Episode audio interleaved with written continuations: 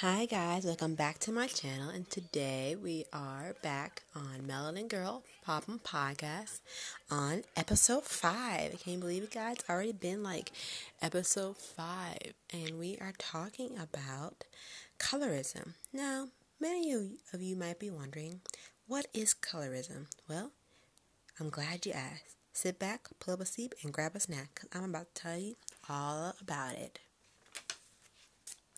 Basically, colorism plays out in America. There's a child's rhyme that somewhat captures and defines the message of colorism and its inner true meaning. If you are black, stay back. If you are brown, stick around. If you are yellow, you are mellow, and if you're white, and if you are white, you are all right. Now, basically, what this child rhyme is basically summing up to the whole definition of colorism, and it all brings forth that colorism refers to discrimination based on skin color. Colorism puts like women, especially black women, at a disadvantage of those who have darker skin, while those with lighter skin have privilege.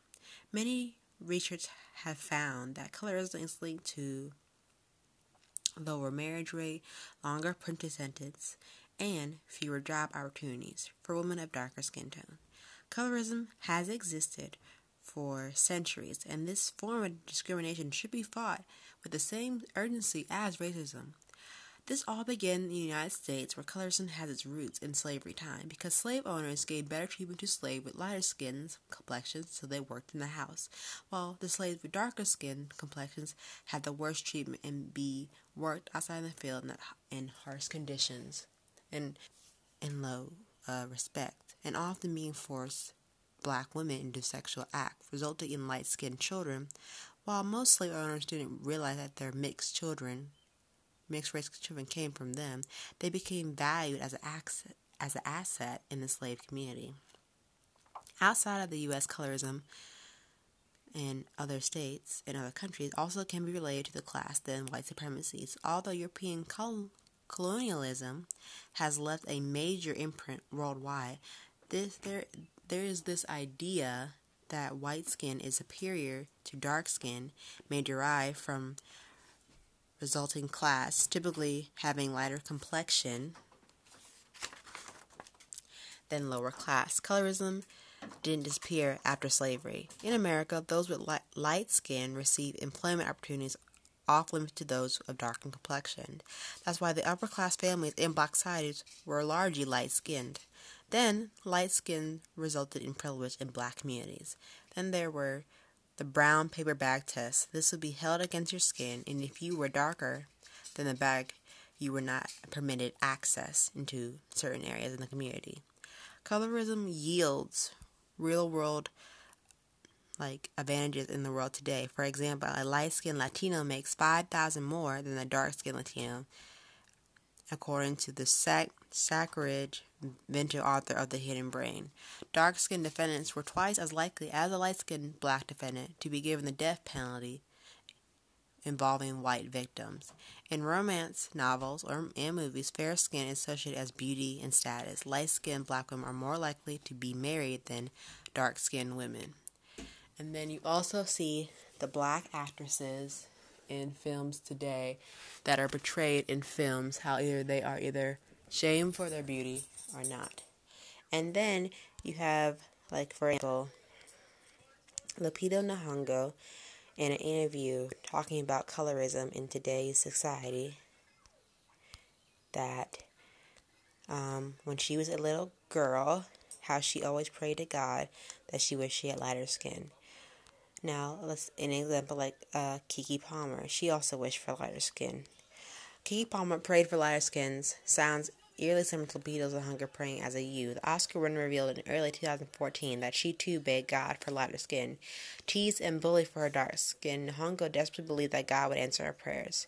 She quote, "The morning would come, and I would be so excited about seeing my new skin that I would refuse to look down at myself until I was in front of a mirror because I wanted to see my fair face first, she said, and every day I experienced the same disappointment of just being as dark as I was the day before. And then it goes on to say the success of dark skinned people like Lupita, Keke, and model Alek Weeks helped Nyong'o to appreciate her skin color. A celebrity model, she was dark as the night, and she was on all the runways and in every magazine. Everyone was talking about how beautiful she was. End quote. Even Oprah called her beautiful, and that made it a fact. I couldn't believe that people were embracing a woman who looked so much like me as beautiful. My complexion has always been an obstacle to overcome, to overcome, and all of a sudden Oprah was telling me it wasn't. Colorism still affects people like us on a daily basis. Any, any of you from Gabrielle Union will also come to no surprise. Actress Gabrielle Union had no sort of admirers, but she revealed in 2010 that growing up in an all-white town led her to develop low self-esteem issues, particularly about her skin color. Her white classmates did not pursue her romantically and did not meet any black boys until she, until she an athlete, headed off to base basketball camp.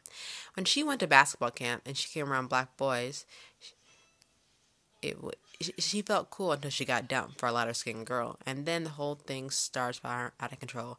Her hair wasn't straight, her nose wasn't pointing enough, her lips were too big, her boobs weren't big enough.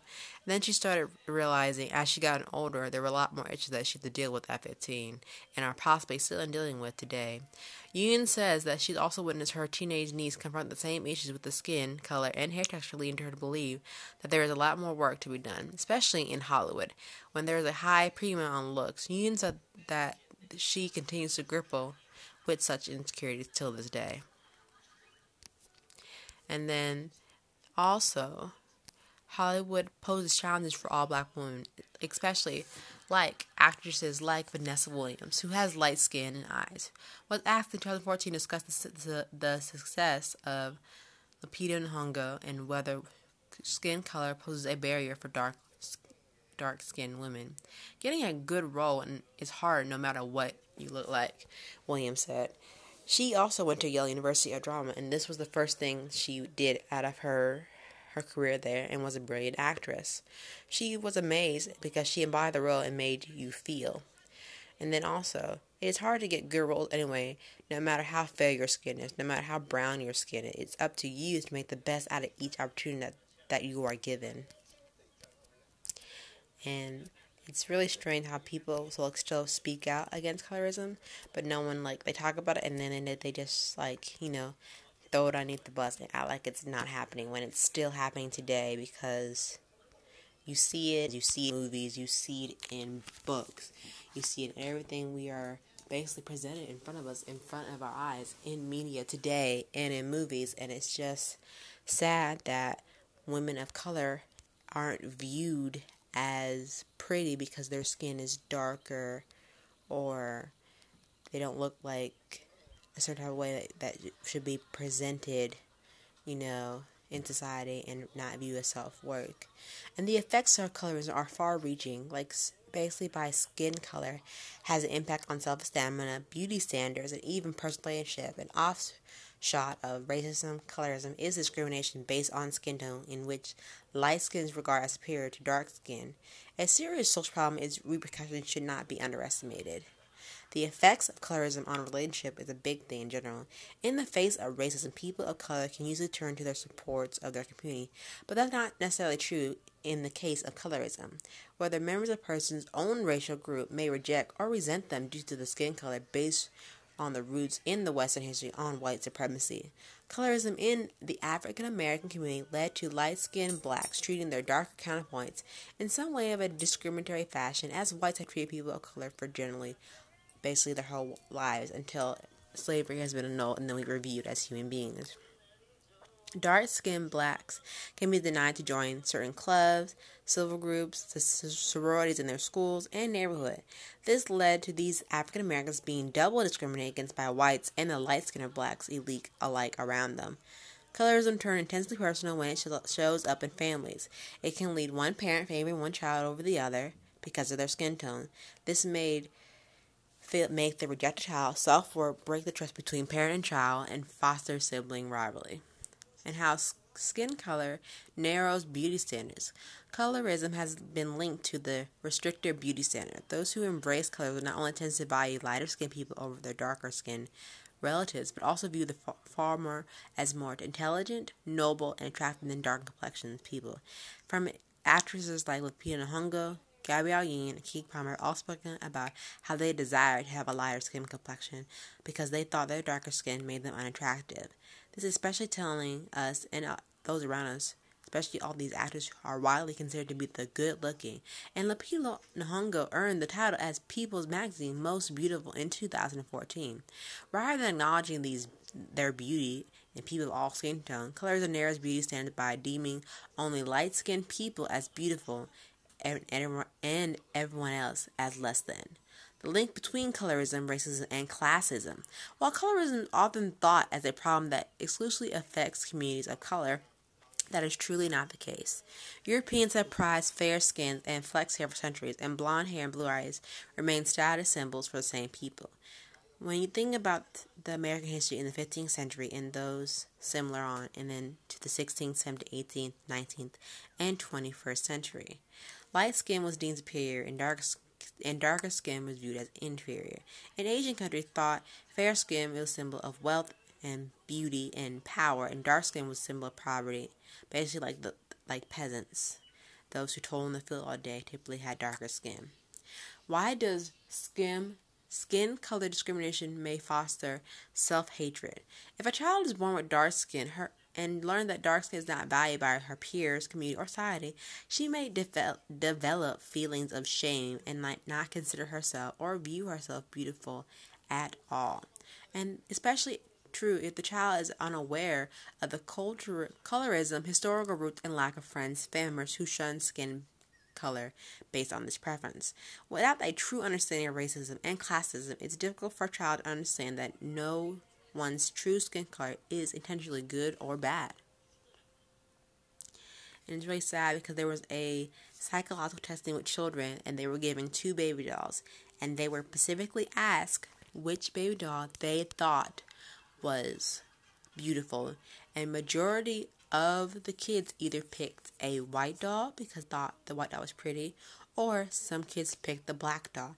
Now, some of the kids who picked the black doll thought the black doll was beautiful, and some who picked the white doll thought the white doll was beautiful because they said one of the children who picked up a white doll was a little black girl, and she said why she picked up the white girl doll because she thought the white doll's skin was prettier than her own color, and vice versa. When the black when the white kid picked up the black doll, he said the black doll skin was beautiful and that and that she or she wanted to embrace that color. Now I know that it's not widely talked about in communities today, but I still think that this issue still needs to be discussed and talked about, even though they don't discuss it in media, like in the news and stuff, which they really should.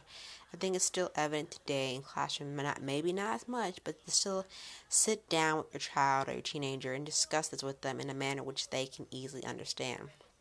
Now, if you have older child, that might be a little easier discussing colorism and then how they should appreciate their skin and let for who their skin is, who their skin is, and who and who's it on. Because specifically, when you have Lupita like Nyong'o, Lupita Nyong'o, Keke Palmer, uh, Vanessa Williams, and all these other beautiful black actors, especially Oprah, t- telling people of darkened complexions that your skin is beautiful and you shouldn't let anyone discriminate you just because they have a lighter complexion or they're just white completely because you should never let someone bring you down because of the way you look.